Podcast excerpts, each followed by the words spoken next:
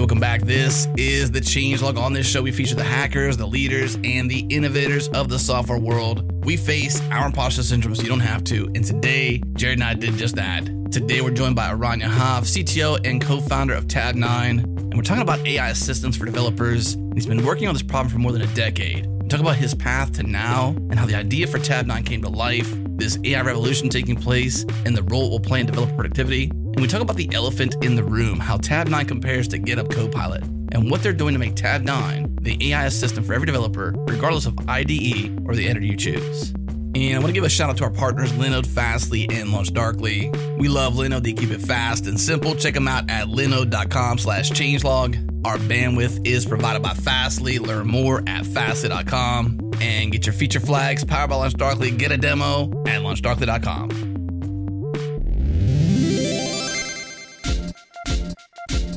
This episode is brought to you by Influx Data, the makers of InfluxDB, a time series platform for building and operating time series applications. And I'm here with Josh VanDeraa from Network to Code. Josh, tell me about how you're using InfluxDB and Telegraf. Thanks, Adam. Network to Code helps enterprises bring DevOps ideas into network organizations. We love using open source tools like InfluxDB and Telegraf to help our clients collect, enrich, and analyze their data on their networks. Normally, we would have to build out this type of tooling, but InfluxDB and Telegraf meet all of our requirements. Plus, InfluxDB and Telegraf are open source, so we're able to contribute changes and use their SDKs to write custom plugins whenever we have specific needs.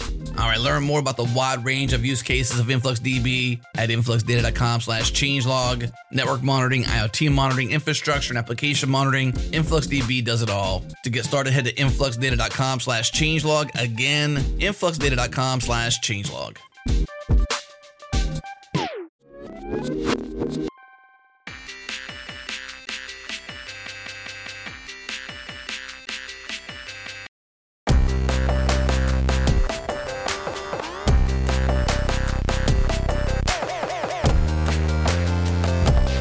Eran, you are CTO and co founder of Tabnine. You're also a professor of CS at Israel's Technion University. Welcome to the Changelog. Thanks, guys, for having me. It's great to be here. Wow. It's great to have you. Professor. Yes. That's very cool. Yeah, you know, it's it is cool. Yeah. I'm not a professor, so I think it's super cool. I also read that prior to this, you also worked at IBM on on the Watson project. Is that right? Working on Watson? No, I did not work on the Watson project. I worked in the Watson TJ Watson lab. The Watson project was actually uh, just a few rooms down the corridor for me, so I heard all the sessions where they were doing the Jeopardy training and all that. It was super exciting, but right. But I was not involved in that at all. Oh, bummer. But I got to witness kind of the few of the first runs it was literally in the same corridor. So that was cool. Yeah, I connected those dots because you're doing ML stuff, and I figured, well, he's doing AI. He's was at IBM. He's got to be working on Watson. No, so I worked on uh, very cool things that were not Watson, that were uh, program synthesis, which are related to what we're doing also in uh, Tabnine. Uh, and at the time, we worked on program synthesis for synthesizing low-level concurrent programs. So the idea that you would write some sequential code and hit a button and magically will get it to run efficiently on concurrent systems. And I don't know if this sounds very hard, but it is very hard. It was a super exciting uh, technology at the time. Yeah. So from there to here, now you have Tabnine, which is your company trying to do AI assisted development workflows. Tell us how you got from that place to this place. So I've always been fascinated with programs that run on programs. That has been my kind of long-standing fascination. Uh, worked on compilers for a long time in the early days, then worked on program synthesis, which is programs that generate other programs.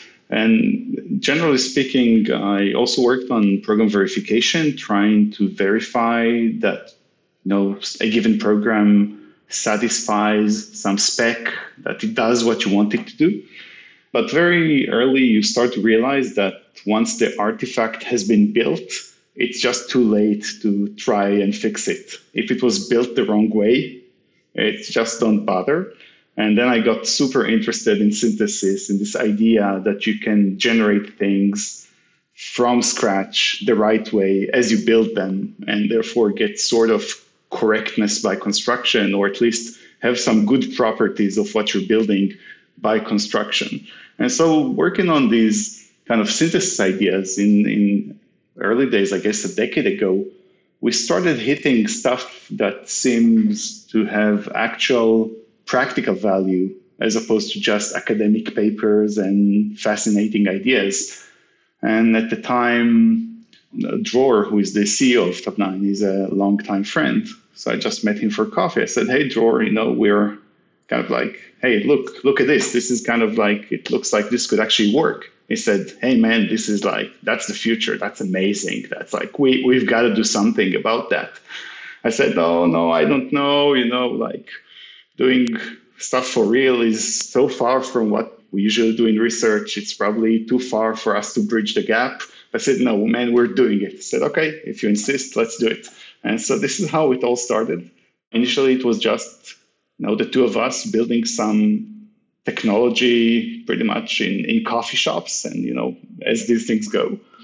And, you know, at the time it was called Codota, by the way. But uh, then we, we started rolling with that and things started to work. It was very, very exciting. So that's like the early days of Codota at the time. So the chasm between research and real world, so to speak, is that quite distant then? Because I guess with research, you're sort of thinking like, what's so far in the future? just trying to kind of meet different target functions in a sense. Like when you're doing research, you're trying to do innovative stuff and stuff that has interesting core ideas, even if the ability to realize them lies like 10 years, 20 years down the road or never ever. You just want like this core idea, clean idea mm-hmm. Being generated. So that's kind of the target function that you're optimizing for. And you know, in in real life, real world, what you're optimizing for is something that works, even if it's really, really boring and mundane, or even if you have to cut corners and it's not like a beautiful artifact, but gets the job done, yeah. then then it's much more important. So it really you may be working on exactly the same problem, but the fact that on one trajectory you're trying to optimize like some core idea and kind of on the other trajectory trying to make it work, this implies often solutions that come from different thoughts, different kind of. Yeah. Mm-hmm. What about program synthesis in terms of like application? Is it is does it trend in parallel with the possibilities of of AI and machine learning and training models and deploying things, or is it a whole different animal? No, so program synthesis is it is a different animal, but it has been using techniques from AI and language models to kind of make synthesis more practical and maybe expand it to additional domains. So the idea of program synthesis is super old. Like the, the original papers are like from the 50s. The idea of like being able to synthesize something. But with the technology that came from ML and language models and things like that, you could do much more practical stuff in program synthesis. But program synthesis is, is a general concept. It's a beautiful thing. I'm sorry, I, I, can geek out forever on, on program synthesis. So. yeah, for sure. so I'm trying to see if I'm following you. So program synthesis is an idea or a concept of which deep learning models can be used in order to accomplish it or in order it's like they are parts of a larger concept. Is that what you're saying? Yeah, that's correct. Like the problem of program synthesis, which is I give you some sort of specification or intent and you generate the program for me, guarantee that, that it does what, what I asked you to do. This is like an ages old problem. Mm-hmm. The ability to solve it for realistic payloads kind of mm-hmm. is a thing of recent years. And it is really due to the convergence of several kind of trends. One of them is the availability of training data, like all high quality open source code that you can train on. That's like one ingredient that you need. Second ingredient is the maturity of program analysis techniques, static program analysis technique, the ability to kind of extract some essence from this text, from the bunch of code.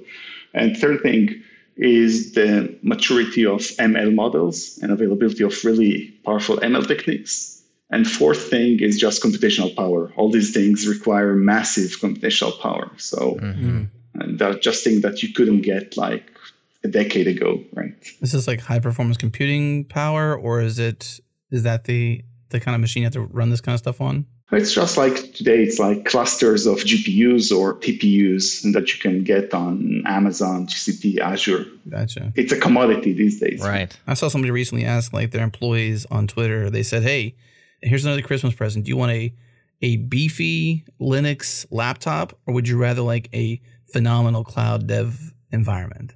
They're like, "I want a phenomenal dev environment on the cloud, kind of thing. Like, I want somewhere I could run my stuff with extreme power, Right. rather than an extremely powerful laptop." Yeah, I like both, right? Yeah, why not? You can have both, please. Yeah, I'll take both, please. want to see either or. Would you say that art that's artificially generated? I don't know how to, how to describe that, but like art in the AI space, like how you see that AI generated art, is that a version of program synthesis? Because you say here's an intent, and you got some models, and then here's like this artifact. It may not be a program, but is that a a variation? Art synthesis. Yeah. It is synthesis, it's art synthesis, as you said. Okay. It's not program synthesis. It's interesting because it kind of involves the same act of curation that you get with a lot of program synthesis, that the machine generates something for you. And now you have to look at the code that has been generated and say, like, hey, is this what I really wanted? And with art, this kind of judgment is easier, right? Like, is this pretty or is this not pretty, right? Very subjective. It's much easier to do Yeah. than to get a hundred lines of code generated for you and say, oh yeah, I'm sure that this actually connects to Kafka, gets a record, you know, puts them in Mongo, and then sends the email through Twilio or whatever. And so, which is, I think, much harder to do. Mm-hmm. It all seems very hard. I agree. I think program synthesis sounds a lot harder. And we're getting to a point now where we have, you can talk about where Tabnine is today and maybe where it's headed, but there's so many avenues we can go down with this conversation. I guess where we should start is like when you had that idea and you're showing your co founder in that coffee shop, like what exactly were you showing him that excited you? And then how close is Tabnine? Would you describe exactly what it is today Mhm. as a marketable piece of software or a tool? Mhm. How far is that from what you showed him, or you know, how far have you diverged since then? Yeah. So I'll start by saying what uh, Tabnine does, just so we have context. So what Tabnine does is it's an AI assistant that connects to your IDE and generates code from you based on the context in which you're operating. So the a massive part or challenge in, in synthesis generating code is figuring out the intent. What is it that you'd like the machine to generate for you, right? And so if you ask me to start writing specs of what is it that you want me to generate, you want the machine to generate, this is never going to work because writing the spec is going to be as hard or harder than writing the code in many cases. And so the magic of Tabnine is that you don't need to write any spec. It contextualizes on what you currently have in the editor, in your dev environment, on your machine, in your project, and kind of predicts what is the next thing that you're going to write and write it for you. So in a sense, if you're familiar with you know, Google Smart Compose, Gmail Smart Compose, it's like Smart Compose for code generates the next thing for you. You just have to tab through and accept them. That's kind of what Tabnine does. And I can talk again forever on the challenges of what that is. And I, I think we can go down that route later. But just going back to the coffee shop. Yeah, is that what you showed him? Absolutely not. Not even close. It was like, I think it's totally unrecognizable. Some of the core technology is still there, but it is utilized in completely different ways. So, what I showed him back in the day was being able to take a huge code base, train on the code base, and generate a model that if you give him a small prompt of like a part of program, it gives you like a larger program that contains that that piece. And so it's kind of like a super sophisticated code search based on ML models. That's kind of like what it was at the time. Mhm. So it could be utilized to do a similar task to what Tabnine is doing today, which is kind of I give you the first three lines of the program, you give the, ne- the next three lines. Mm-hmm. But it wasn't even close again. It's funny how these things evolve, right? Because Yeah. a lot of the challenges like the bottleneck for a lot of these processes is actually the human, which is surprising, right? So you have this very tight loop of human and machine who are writing a program together. This is what's going on in Tabnine and in other synthesis kind of systems. Mm. And the limiting factor is the human, because the human in this tight loop has to say, oh, yeah, that's what I want. Oh, yeah, that's what I want. Oh, yeah, that's what I want. And only the human knows the intent, right? And so the machine can generate, you know, like this massive map of what could be possible futures. And the developer has to navigate through this map, say, yeah, that's what I want. And, yeah. and it's very tricky to get the granularity of that interaction right. Like, how much code should I generate? Right. Well, if you think about the end game of program synthesis, you kind of remove what now is what a developer is, is a person who takes human intent and turns it into something that the machine can execute. There's a lot to that as well. But if you think of the end game, perhaps this is what I would think it is. Maybe you have a different idea of like where it could potentially go. You know, I used to be a contract developer. I'd have people come to me and say, I want Facebook, but for dogs or whatever right? Like that's their spec. that's their intent. Right. And like between that and a working product is like the world, right? And granularity and abstractions and like drilling down. And at what level of abstraction can this synthesis get to? Like right now it's at like three lines of code or like down in a function. But is the end game for synthesis like to go higher and higher level to where I can describe maybe I'm writing a user story and that's all I have to write? What do you think it is? Where could this potentially go? I don't think so because you know a lot of programming is actually discovering the spec.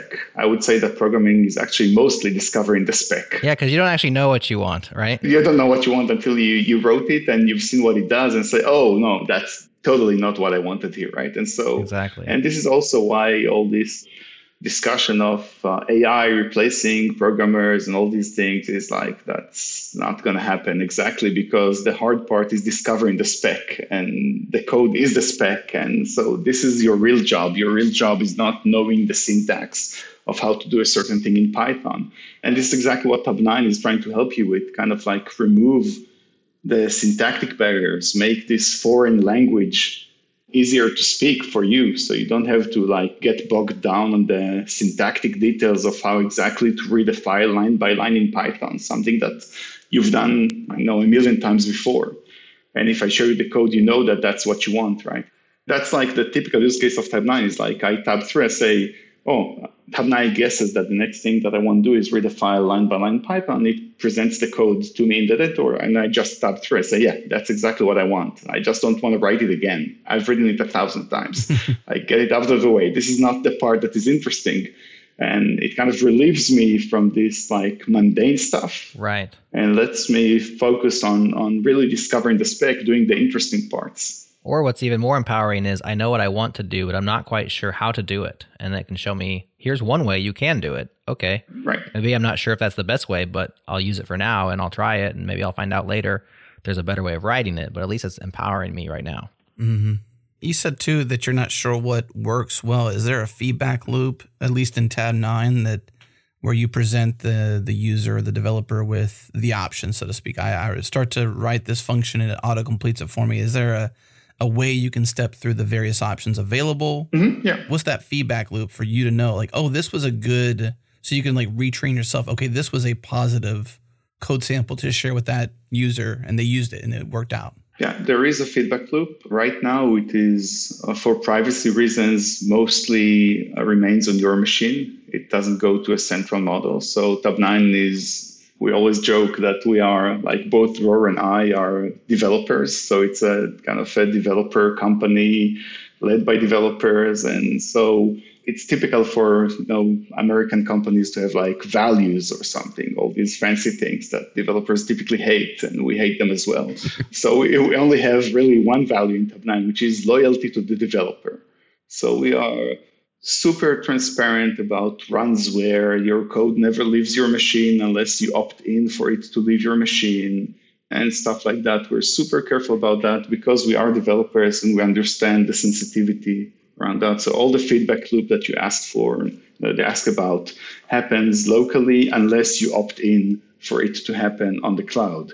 And it happens locally unless you opt in for it to happen on your team and everything is kind of like very carefully designed to keep the the loyalty to the developer. Mm-hmm.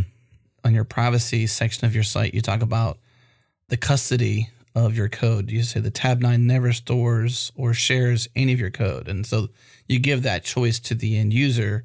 And I think I had a conversation with the CEO of SourceGraph, and early on in their career, they had, I guess, career in terms of product, not so much career in terms of individual, but what they had initially a, a challenge was gaining the trust. Mm-hmm. So you may have the best possible technological solution, the best product that can actually achieve what the user wants, but gaining that trust is hard. And I maybe that's jumping ahead a bit, but maybe let's earmark that or answer it now if you want to. But I'm imagining that's probably the challenge is like gaining the trust of people to you can say you have that loyalty, but you have to showcase it. It has to you have to show up and do it.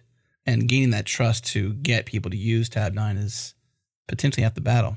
Yeah, I think people trust Tabnine. I think we gained this trust pretty early in the process because we committed to running on localhost unless you opt in for something else. And it's easy to see that this is what's happening, right? Yeah. And so Tabnine today is used by millions of people in their IDE daily, right? And so I think it's uh, very popular. I, I can talk a lot about why I think it gained such popularity and also why people like it. Let me just say one thing about that. I think, at least from my conversations with people, one of the things that you like is kind of the variable reward. You don't know because you're working with an AI system that is not deterministic. You don't know what is that you're going to get from Tabnine. And sometimes it's like magical and sometimes it's uh, magical in a bad way, right? Like like what the hell just happened? Mm-hmm. Uh, and because of this variable reward, it becomes like very engaging. You're always kind of curious what's going to happen next, and huh. what you find out because this is for developers and developers like advanced stuff, right? They like like to geek out with like the the edge of the technology. They are actually rooting for Tabnine to succeed, which is kind of unheard of for this kind of product. You see people and they're saying it's like, oh yes, I'm so happy it got like it predicted the thing that I wanted it to predict. I'm happy for both of us. Yeah, right. Cheering it on almost. yeah, mm-hmm. exactly. Yeah. And you see people sharing on Twitter, like, here's like some prediction that I got, which is, I, I find it uh, cute.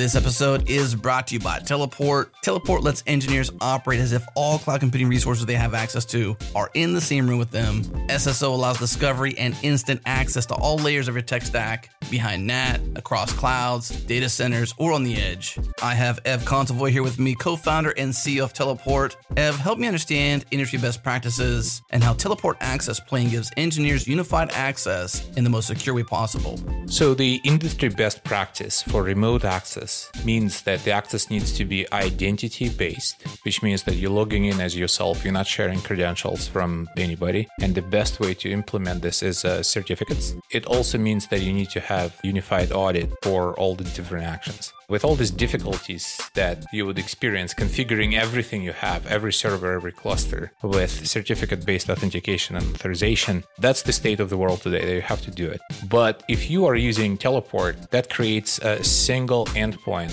It's a multi protocol proxy that natively speaks all of these different protocols that you're using. It makes you to go through SSO single sign on, and then it transparently allows you to receive certificates for all of your cloud resources And the beauty of certificates is that they have your identity encoded and they also expire. So when the day is over, you go home, the your access is automatically revoked. And that's what Teleport allows you to do. So it allows engineers to enjoy the superpowers of accessing all of cloud computing resources as if they were in the same room with them. That's why it's called Teleport. And at the same time, when the day is over, the access is automatically revoked.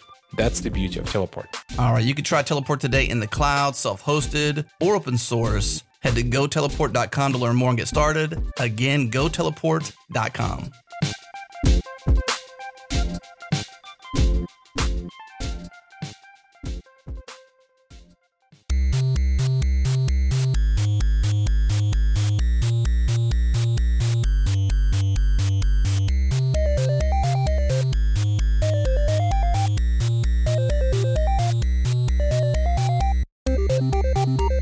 how long have you been working on this?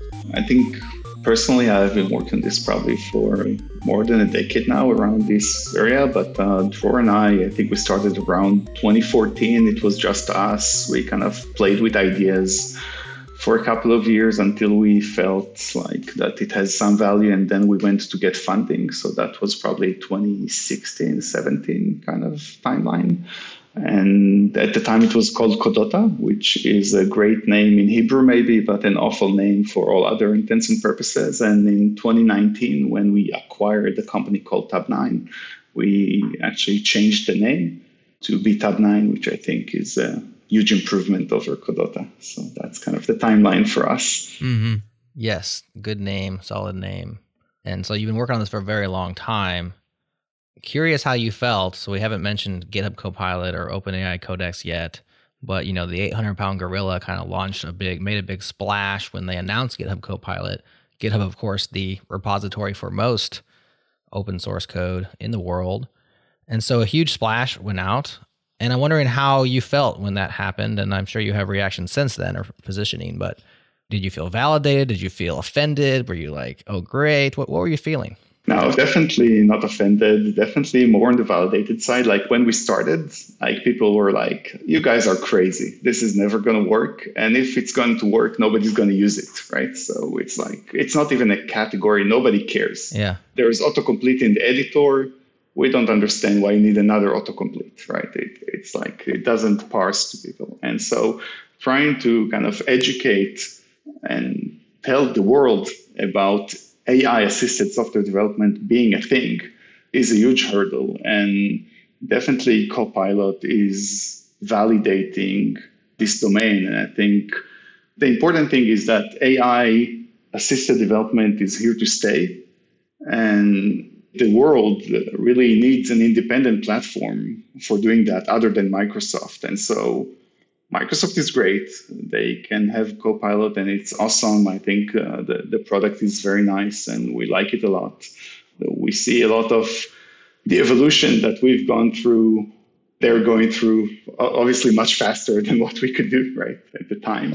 But it's very interesting to see how it evolves. And so there's definitely going to be, as you said, the 800 pound gorilla of Microsoft AI assisted development in the room, but there's always going to be also some independent platform such as Tabnine in the room, and then we're happy.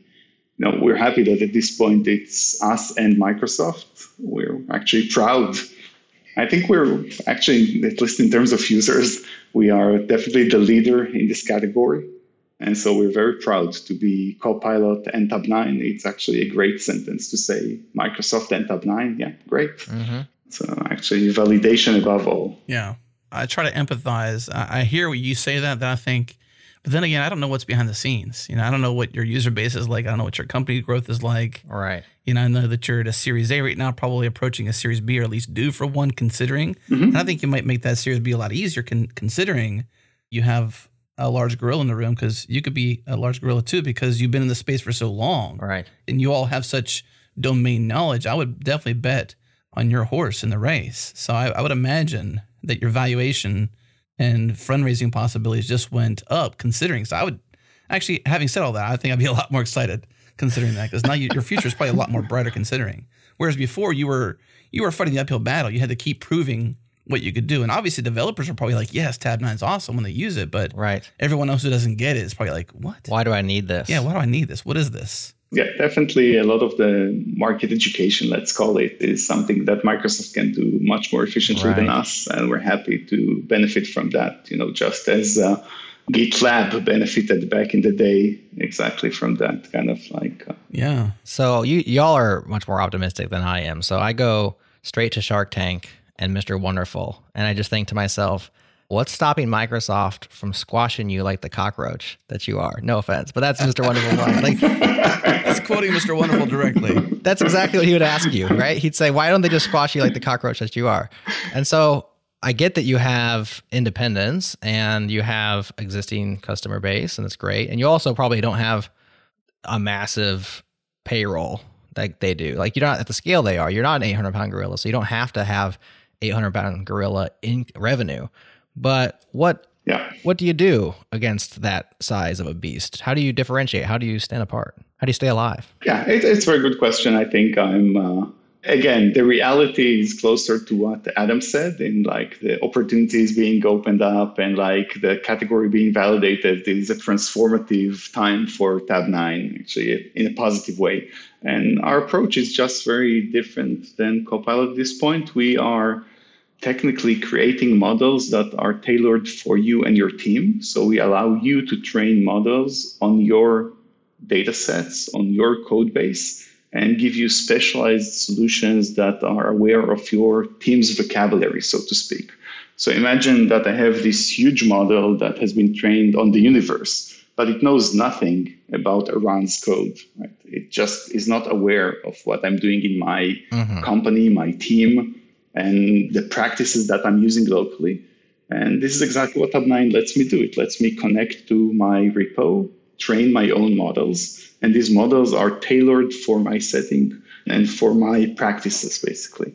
And this is the differentiation uh, that Tabnine has right now. And obviously, we're building much more functionality in kind of other facets of the development lifecycle to complete the picture. So T- T- Tabnine is really, it's not a code completion tool. It is the single source of truth for how to write code in your organization. And it's an active single source of truth in that it learns from your code and then it helps all the developers on your team kind of align and be better and write better code for your particular setting. And so that's like what Tabnine does. But don't say too much about what you're doing because I can imagine someone from GitHub listening to this thinking, okay, this is what we're going to do next.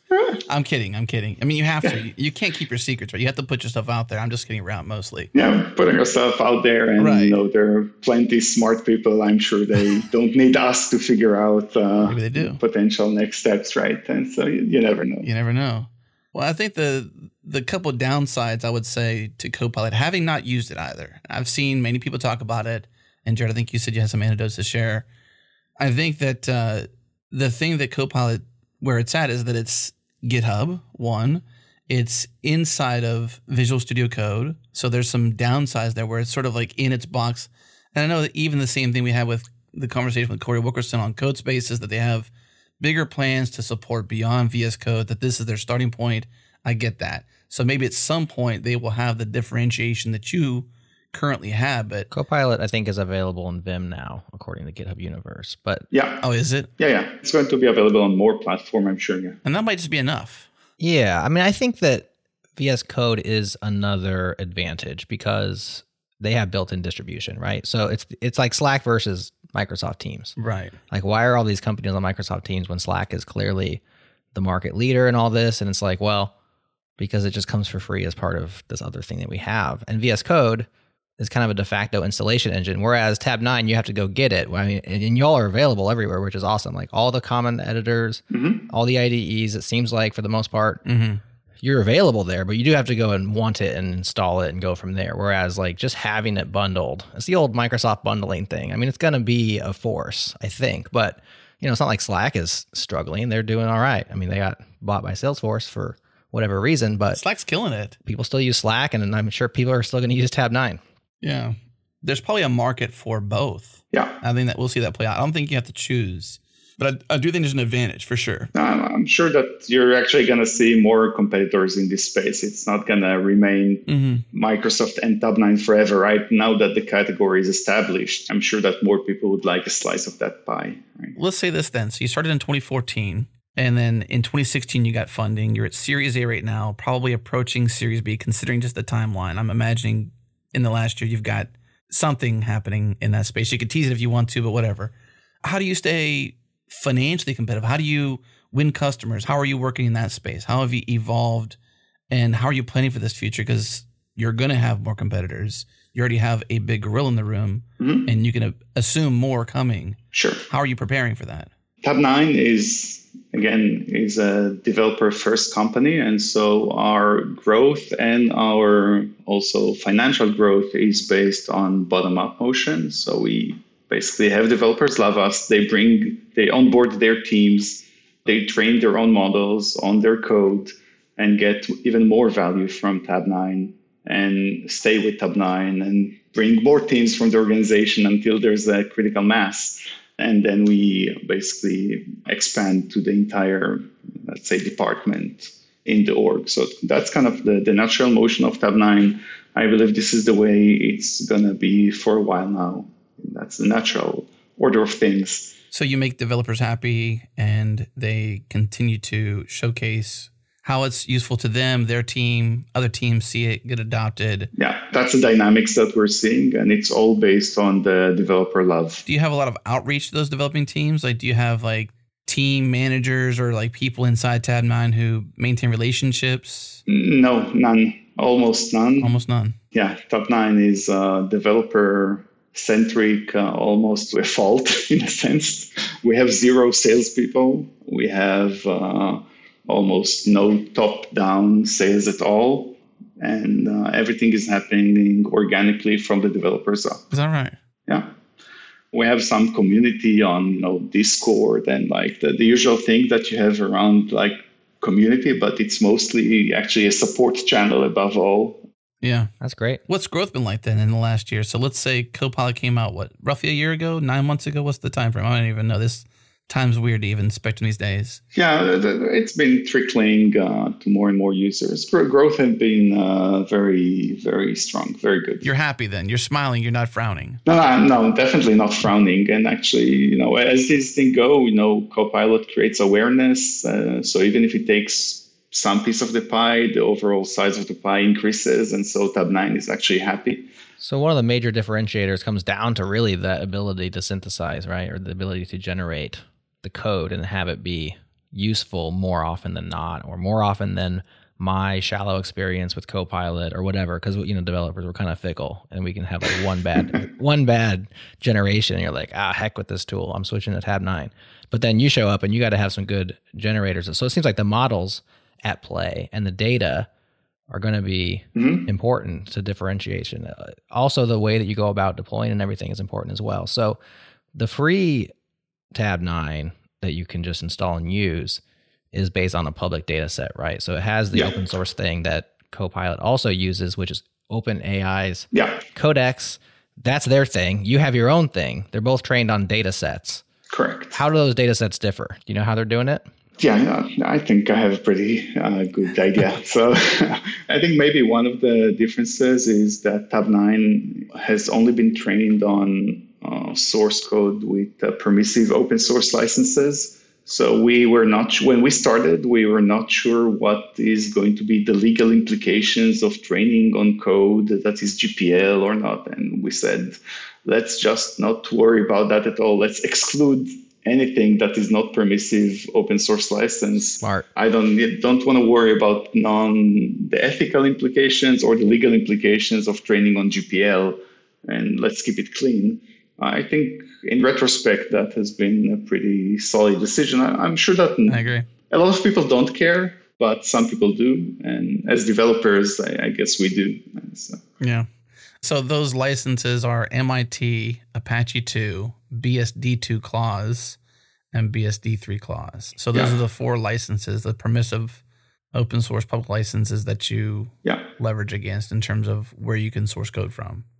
That's right. Again, the, the beautiful thing about Tabnine is that you're always in control. Like if you're a developer and you feel that you need a model that does something else, you want to train your own model for your own use using some other data sets, then we facilitate that. You can do that. You can train on your project, you can train on some other code and build your own model. So again, you, you're in control. You control mm. what is the data set, you control where inference runs on your machine in the cloud, in your cloud, in public cloud, wherever. Uh, so you control all the kind of the mechanics from the source up to the inference in Tabnine. So let's say I got my myself a, a copy of uh, somehow the the Windows source code was leaked, and I happen to have it. Could I train at my own will? Obviously, I'm breaking laws and you know, all these things if I want to, but is it my choice to do that? Is that what you're saying? Like if I have the source code? Yeah, yeah. If you have the source code, you can train. I, I wouldn't know that this is the Windows source code, right? We don't know what our customers. Of course not. I'm just saying. Yeah, we don't know what our customers are training on. So you could, in effect, do that. I was yeah. trying to go as far as I could of potentially offending, but no, no. obviously as a hypothetical, not a realization. But if I had a copy of source code that was not mine, whatever, I could train on any code I have essentially. Yeah, you could. And we have no way of knowing what you're training on, and we actually don't want to know. But the beautiful thing is that assuming that you've trained on something of value to you and obtain it legally, now the model is being able to generate code that is following those kind of practices that you've seen that code base. And that's super important again, because you're getting a model that is specialized for your kind of like ecosystem, for your own the way and the, the kind of the technology that you work in. So, so I guess one advantage of being David in the David and Goliath story, besides the fact that David wins, so you got that going for you. But like these things will probably play out in courts of law at some point. I mean, you're avoiding the whole GPL thing entirely by excluding it. But I mean, if anyone's going to get sued, right, it's going to be Microsoft, I think, or GitHub. Uh, and so you can at least sit on the sideline and see what happens in court and decide what you do. I don't think so. I don't think there are going to be any lawsuits here. I, maybe uh, I don't know. I'm not a lawyer, right? So I have absolutely zero legal training. Right. I don't know that this is something that David cares about deeply. David cares about generating value to developers in a way that respects developers. And this is what David is doing in this story. Right. Well, I guess my point wasn't them getting sued. My point is if it plays out so that it's totally fine to use GPL code in your model. I mean, you guys are limiting quite a bit mm-hmm. the amount of data that you're using. Correct. So you would think, you know, Joe Blow over here watching the sidelines think, I bet OpenAI's Codex is better out of the box than Tabnine because they have way more data. Now, once you can start customizing it and training your own models and stuff, maybe not, but like that first user experience. And maybe that's not the case. The universal model, again, there are so many trade offs at play here the size of the model, the where inference runs, whether it's Tabnine Cloud or Tabnine Local. So I wouldn't go into the breakdown of this whole thing, right? But there is, a, let me just say, there's enough data that is with clear, permissive open source license. Sure, but like you're missing the Linux kernel. You know, like there's so much knowledge inside the Linux kernel. Wouldn't you want to be able to use that? I would like to be able to use it, but I restrict myself because the trade off, I think, is still that I have sufficient amounts of code with the permissive licenses. So even if it, it came to where it was no big deal, all open source code, all licenses that are open source, you would leave it with permissive. At this point, I think that's the right choice. If we, you know, down the road, uh, we're convinced that we're not infringing on like people's work in a way that offends them, in a sense that is unethical to them, we may change that decision. It also depends on the granularity of the predictions that you're making. Like if what you're predicting is like a line of code, then I think this is less of an issue, right? Because I trained a model, it predicts like, you know, 10 words now is there really a meaning that these 10 words were trained on the Linux kernel? I'm not sure. But if I give you a snippet of 10 lines that comes verbatim from the Linux kernel, then I think it's easy to make the case that this is like not respecting the license of what you intended when you license your code in a certain way, right? Mm-hmm. We're really not focused on, on kind of the legal, ethical space. I think that's like you can spend your life just pondering on these questions. Uh, we're focused on you know, getting value and doing that cleanly. Tabnine works on line completions and snippet completions, so it could work in kind of both levels. We find that most developers actually get most of the value from the shorter completions, and the reason is exactly the, the tight loop that I mentioned earlier. The developer wants to say, tab through, tab through, yeah, accept, accept, accept. And they want to be able to make the snap judgment that what Tabnine gave them is actually what they meant. And so when you give me a line as a developer, it's easy for me to make the snap judgment, yes, that's the line I wanted. If you give me 30 lines, that's like, oh, wait, you just made me read a bunch of code that was written by a machine and can have subtle bugs somewhere and now, as a developer, you made me do the thing that I hate the most, which is read other people's code, right? There is definitely a question of the human interaction granularity, the granularity of completion that is right for the human consumption. So let's say I write a function name. I'm in JavaScript and I write function Mhm. upload to S3 and I hit tab. Tabnine is going to generate a, the code that gets that done, or it's going to give me var bucket equals some bucket. Like it's just going to give you the next line. Hopefully, it's going to give you const, I guess, and not var or let or whatever it is that he's like. Sorry, more- I'm old school still. Old school. yeah, He's linting you on the on the flyer, Jared. I'm pseudo coding over here. Come on, help me out. yeah. So t- Tabnine will likely, even if it knows the entire snippet, it would unroll it for you line by line.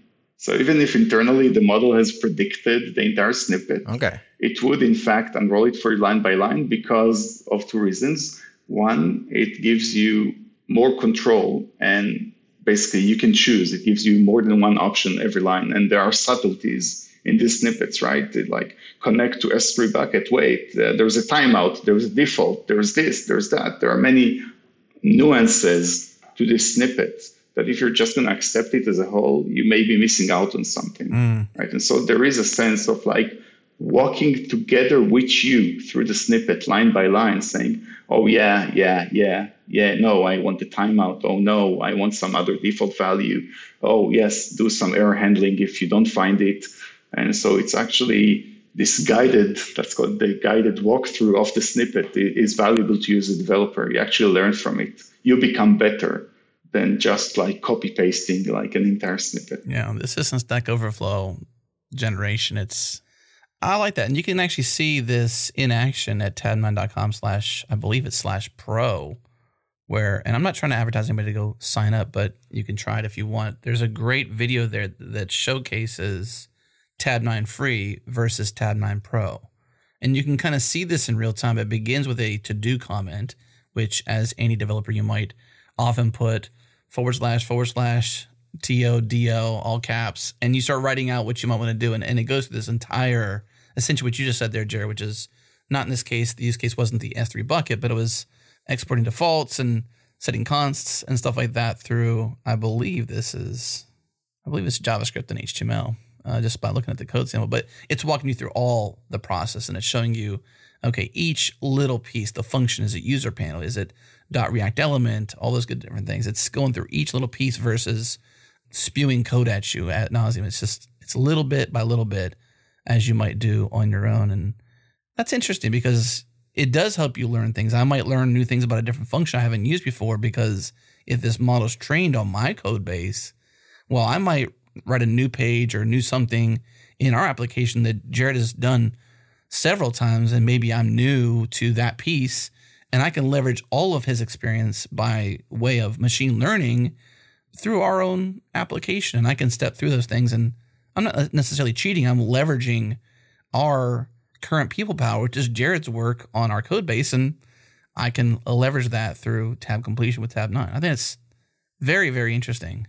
I think this is definitely interesting in comparison to just open source at large. Train on an open source at large model and give me what the consensus has chosen as good or bad potentially, because there's there's buggy code that gets generated, like you said but it lets me leverage our own code base, which I don't think Copilot is doing currently. And maybe maybe it's in their future, but it's not there now. I think that's a, a very differentiating thing is to learn on my own code base and base my tab completion on that. Mhm. And we've seen, you, asked earlier about trust in Tabnine, and we're seeing people trust us with code all the time. So huge numbers of teams and, and companies are basically sharing the code with Tabnine to train models on. Obviously, we don't store this code anywhere. We don't want to. We train the model and the code goes away, right? But they are trusting us with this code.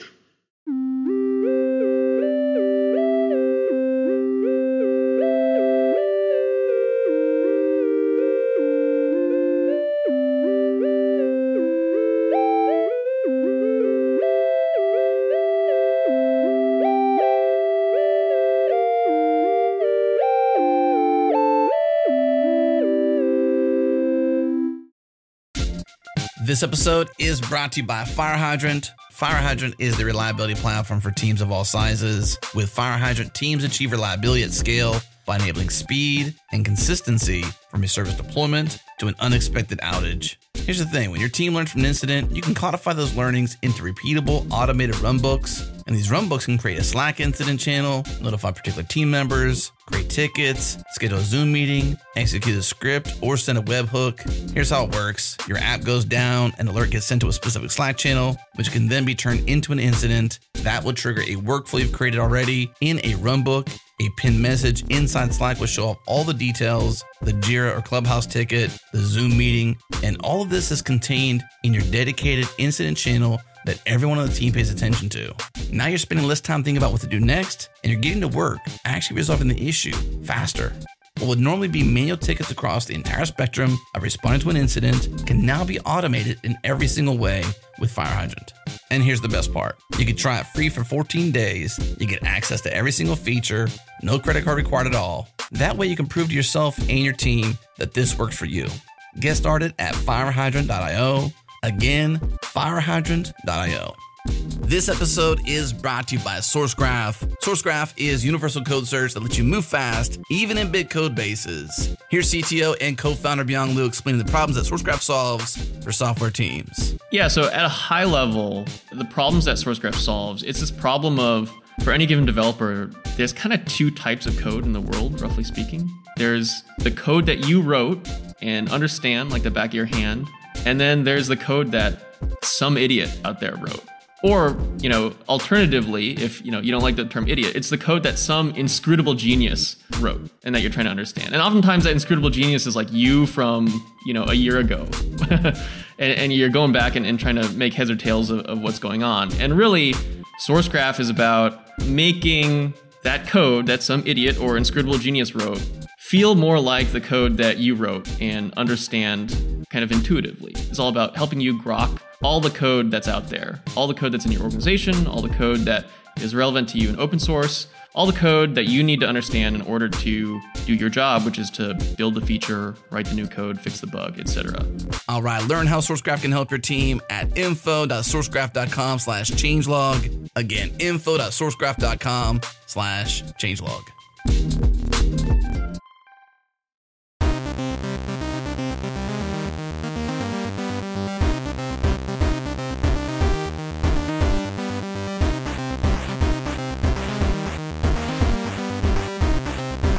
Eran, do you think this level of granularity is ideal for AI assistant, or do you think it's ideal for now? Like, is there a world in which I'm not writing my functions anymore, or is this like the best way to interact with this kind of a system? I think for idiomatic things, there is a world in which you will not write your functions anymore but be very idiomatic. In a sense, this is already happening with libraries, right? Like you don't write, you use a library instead of writing the function because what the library, what the library has encapsulated is, is so repeatable and so common that now, you know, every language or library has a sort function because everybody knows what sort does. You don't have to redefine it. So you never write the code for quicksort anymore. You don't need synthesis for that. So once something becomes repeatable enough, it just falls into the framework, right? It falls under the hood basically. And so these functions are already not written. What is still being written and maybe can be avoided in the future is simple compositions of these functions that are also kind of semi-repeatable. This is what Tabnine in effect is doing right now. It is generating for you these ad hoc compositions that we're doing, like you know, read from Kafka, call to Twilio, whatever. We're all connecting APIs all day, right? And so this is what Tabnine allows you to do to kind of connect this, generate the code that connects this. But to your question, unless it's very idiomatic, it's very hard to generate the entire function body because again you don't know what is the intent. The function name is not sufficient for capturing all the nuances. So if you're working in a special domain maybe there are defaults that the synthesizer can kind of understand to give the scaffolding of the function but in general coding there's just not enough information in the function name. If you have maybe a doc string or some know, documentation in English that explains what the function is supposed to do, that may be helpful in giving you the first shot of the function, but you will still have to refine it, I think, again, because of all the nuances. So even if I give you the code, you will probably have to edit it a little bit Mm-hmm. to bring it to the final form. Again, remember that what we're all doing is kind of specification discovery by iterative refinement, right? So maybe you can get the synthesizer, you can get Tabnine to generate the first shot of the function, but then you'll have to refine it on your own. Mhm. And then there's a really a question which is kind of human psychology. What is easier for you? Generating it line by line, following some line of thought, or getting an artifact that is 30 lines and trying to refactor it to what was your original intent. And this is really, as I said, the bottleneck here is, here is the human. And it's interesting. I don't know. One of the things that you see with Tabnine, for experienced users of Tabnine, they start to change how they work to get even more from the tool. So they kind of get a feel of what Tabnine does.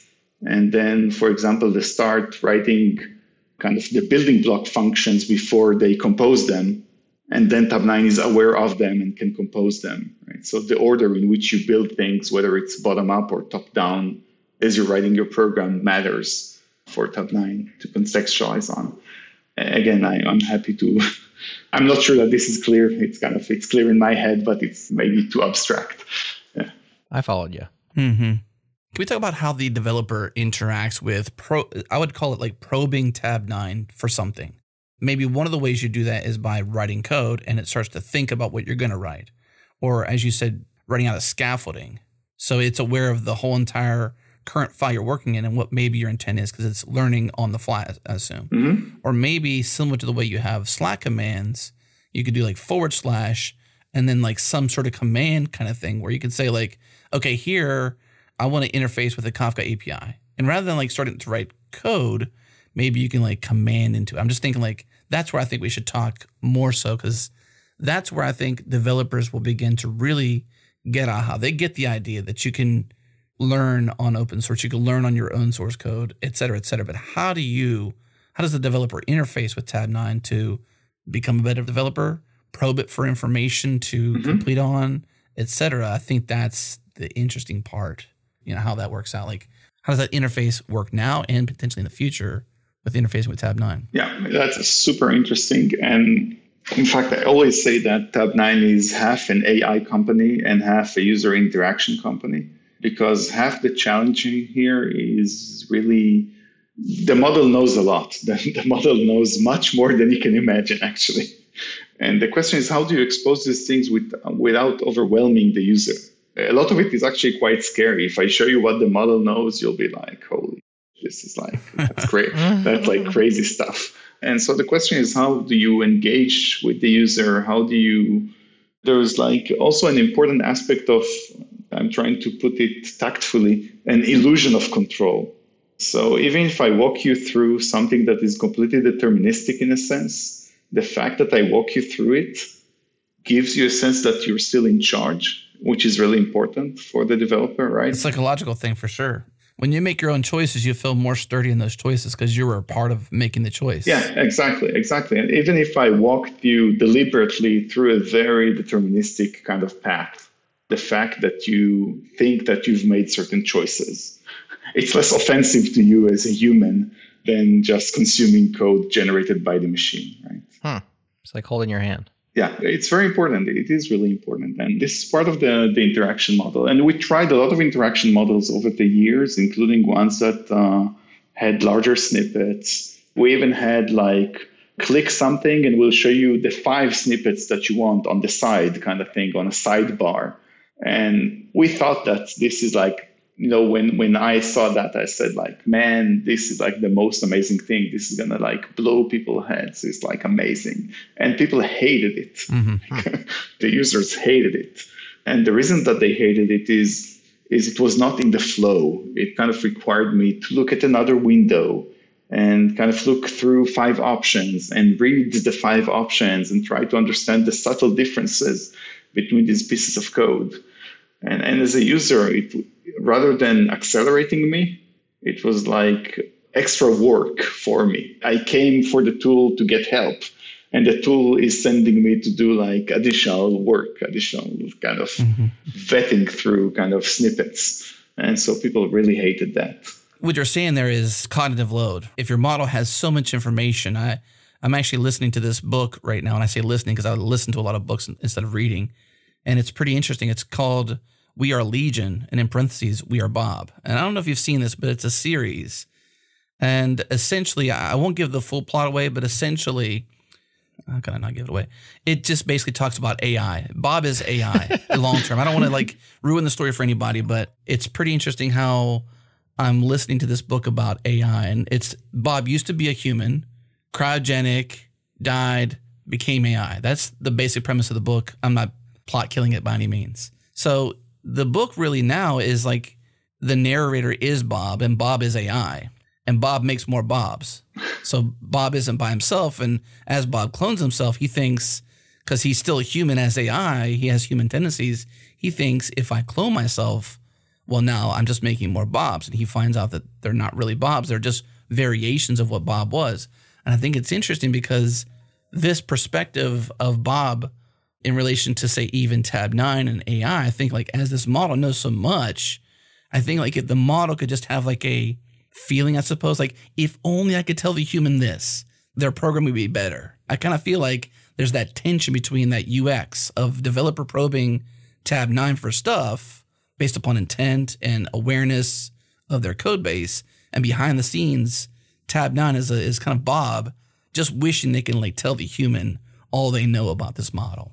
Like I just imagine this tension. There's definitely again I, I say that Tabnine is half an AI company and half a UX company because a lot of the challenges are really in getting the humans to interact with the model in a way that accelerates them and does not slow them down. Mm-hmm. And so we found out through experimentation over the years that you can suggest a lot of information from the model, even if it's totally accurate and it's great information that can help you in principle.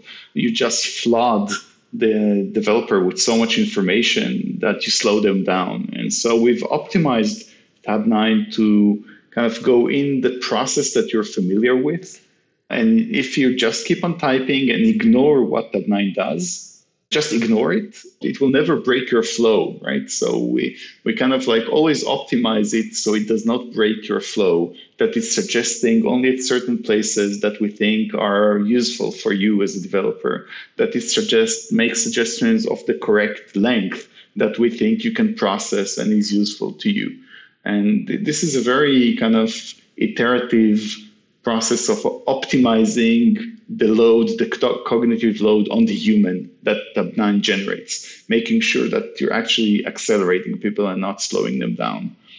And this is really kind of throttle, in a sense, it is throttling the model kind of not to kill the human. So it, right, yeah, and so it, it is really like strapping a rocket to the human that has such massive force that will just tear the human apart, and you have to like throttle it to make sure that you just right. Just I love all this figurative language and imagery that comes about with this. No, but it is exactly that. You just you need to just accelerate it and control acceleration such that you make it you make the human faster, but not destroy them in the process. Yeah, let's not destroy the humans. Yeah. I like that you're so focused on the loyalty to developers and that you had said that, you know, you're not trying to, Jared asked the question before about, okay, well, Codex seems to be better because it's got more code samples and it's got more, it's learned from. You're optimizing for the best algorithm that can give and help the developer versus the best knowledge base, so to speak, that you can autocomplete on or AI upon, so to speak, as a developer user. You're you're optimizing for the best tool, not so much the best model based upon the best data. You're not going to get him to agree to that. Yeah. No, I'm not, I'm not gonna. I'm, I'm not gonna agree to that. I know he's not gonna agree to that. Obviously not, but I think it is important to keep the the user in mind and and optimize for the user. It often does mean that you need the better model and the better code base to do that. But you have to realize that the bottleneck to a lot of these processes is the human. Right. It's important to acknowledge that. That's what I was trying to get back to is like you're trying to help the human be the best they can be because they have the intent, they have the human interaction with the team, they understand where the product's going, it's their vision. The model and the AI may be able to predict what code might come next and could be helpful, but it's the human who's driving, at least for now, is driving the decisions on the next steps and what the product should do. Yeah. Rather than just simply like this model knows everything so it can do it. Well, it still needs the human. It, it, the creation is still happening because of the human's desire to go a certain direction and provide certain value to hopefully other humans. Hey, maybe I'm writing code for a Roomba and it's not human directly. Maybe it's the Roomba I'm helping and the Roomba helps the human. So maybe it's like by way of by proxy, so to speak. But you know, so to speak, we're we're humans helping humans. That's fair, I think. Yeah. So this seems like it adds another layer of complexity to what you're trying to do here. Focusing on the UX now and less on the model is that your product manifests itself in like 26 places, right? I don't know how many IDE integrations you have, but like the actual user experience yeah. is spread out across all these products that you don't own. And each of those products have their own idiosyncrasies and the way people use them are different. And like they have their own feels. Yeah. Does that exacerbate the UX problem where it's like, A, how much am I going to show and when do I show? But then also, how do I actually integrate with these? Or are those simply shells that are kind of just left alone and you're just modifying what gets sent to the shell. How does that play out for you guys in, in practice? That's a very interesting question. So, definitely, there are subtleties to different um, IDEs, or actually, I should say editors, mm-hmm. that behave differently, and they do get different behavior from Tabnine. So, Tabnine does behave differently in VI and in uh, VS Code, just by the nature, as you said, of the interaction that is expected in the editor. But Tabnine, the, the plugins themselves, by the way, are open source for all these uh, IDs and editors. So the Tabnine you know, VS Code plugin or Vim plugin is open source. Some of them are actually community pl- plugins for other editors, and you can write your own. They all connect to Tabnine binary inference engine that runs on your machine and can provide the completions to drive all of these uh, IDE extensions, plugins, which again, the behavior of which may differ and they may be asking for different things from the underlying binary or kind of getting them differently. But the inference engine is shared between all of those IDEs. So definitely, though, there are subtleties of the UX per particular editor. So when you have an aha moment as a designer of this product, or you and your team, like you went back to the point where it's like showing you five things on the side and that became homework or you know you, you weren't empowering when you decide, you know what, we're going to change it to do this way now, do you have to go out and touch 26?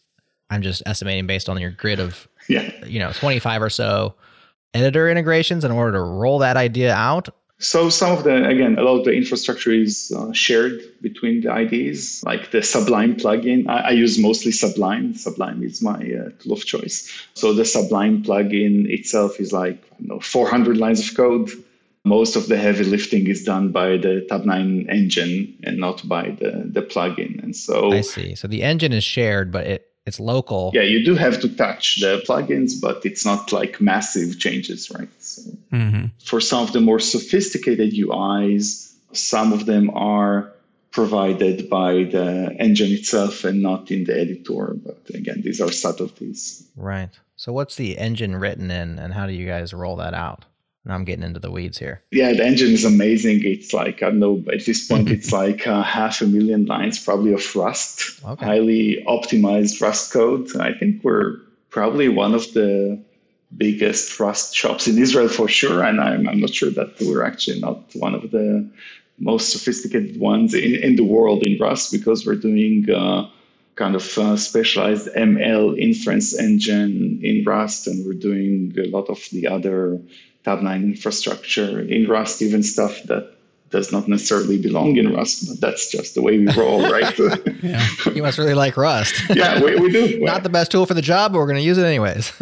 you know, once you get used to it, it's a great language, a great ecosystem. It also solves a lot of the cross-platform problems that you typically have when you run like uh, something as sophisticated as an inference engine, cross OS, cross architecture, right? And so this this is great for us. That is super cool. So, does any of that stuff leak its way back out into the open source world at all? Or any of your byproducts make their way out to the Rust community? I don't think that we released, at least up to this point, we have not been releasing a lot of code to open source, not by choice just by being busy with the core thing and you know not cleaning things up enough to be useful to others yet mm-hmm. at this point. And so I think that has been the limiting factor, not not any strategic decision to keep things closed or otherwise. Right? Just like it's not it's not useful for others at this point. Mm. What's the size of the company currently, like in engineering staff, just to give a picture? So uh, I think we're what is the number now? It's growing all the time. So we're I think we're around 40 people now, and most of it is still engineering. Mm-hmm. So uh, that's the, the size, and uh, yeah, a lot a lot of Rust, some JavaScript, some Python on the ML pipelines. But yeah. Well, we have a lot of listeners who use and love Rust. So if you are hiring, I'm not sure if you are, but this would be a great time to say that because you probably have some interested ears. yeah, we're, we're, we're always hiring. The we love Rust, and uh, we've onboarded a few non-Rust people to the team, right?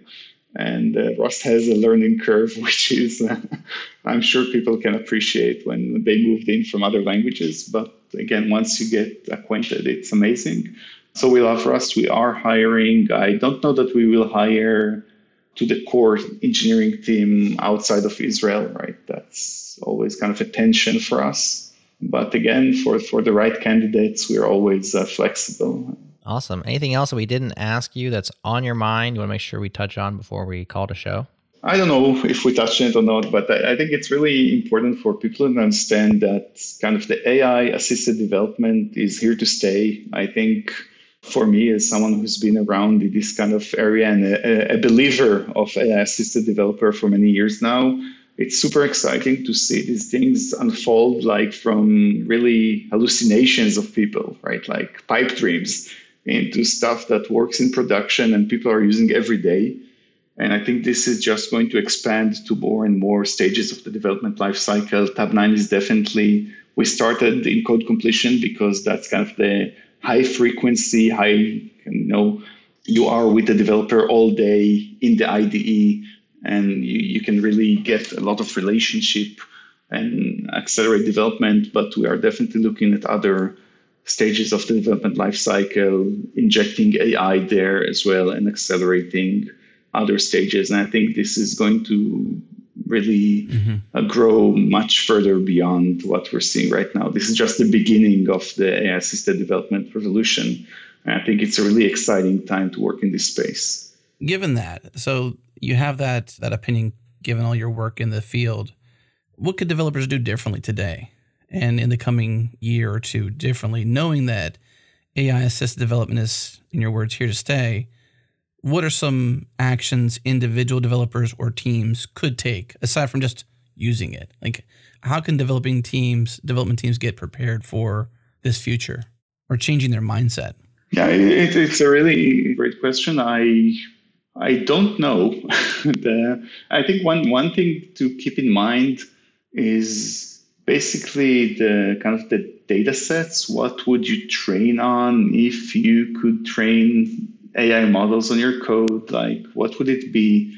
How do I keep at least part of the code ready to be served as training data, right? Because what we're seeing with customers is that it's it's actually quite tricky. If you go to a large enough organization and they say train on my code, then there's a lot of discussion internally say like, but wait, actually don't train on project X because that's like some legacy thing that you know god forbid we should ever propagate that kind of knowledge anywhere and you should actually train on Eran's code if you're doing Python, but oh, on yeah. Adam's code if you're if you're doing Rust. So there are a lot of subtlety in kind of like well, what you'd like to train on, and I think that's going to be moving forward. I think that's going to be a really interesting space on kind of how people do the curation of what they would like to train on. We're already seeing like uh, early signs of that happening like people asking us can i train? You know can i exclude this guy because his code? You know he's just he joined like a month ago. Whatever he's doing i don't want to train on. Right and so there are a lot of subtleties around that which i think are going to be interesting basically how do you tend your garden of code in order to train the future code you want to write yeah exactly exactly that yeah right how do you tend your current garden of code yeah yeah Interesting. Which, in a sense, you're supposed to do anyway when you're doing like reducing technical debt, but nobody actually has time to mm. do that, right? That's like uh, one more reason to do so, right? One more reason. Yeah, one more reason to do so. Yeah. well, Eran, thank you for sharing that sentiment. AI assisted development is here to stay. He shared a brief idea on how you could begin to prepare. But uh, Eran, thank you so much for sharing this history of the project and now the company and this future that's imminent, basically. Thank you. Thank you very much, guys. Thanks for having me. Lots of fun. Right, that's it for this episode of the Changelog. Thank you for tuning in. We have a bunch of podcasts for you at changelog.com. You should check out. Subscribe to the master feed. Get them all at changelog.com slash master. Get everything we ship in a single feed. And I want to personally invite you to join the community at changelog.com slash community. It's free to join. Come hang with us in Slack. There are no imposters and everyone is welcome. Huge thanks again to our partners Linode, Fastly, and LaunchDarkly. Also, thanks to Breakmaster Cylinder for making all of our awesome beats. That's it for this week. We'll see you next week.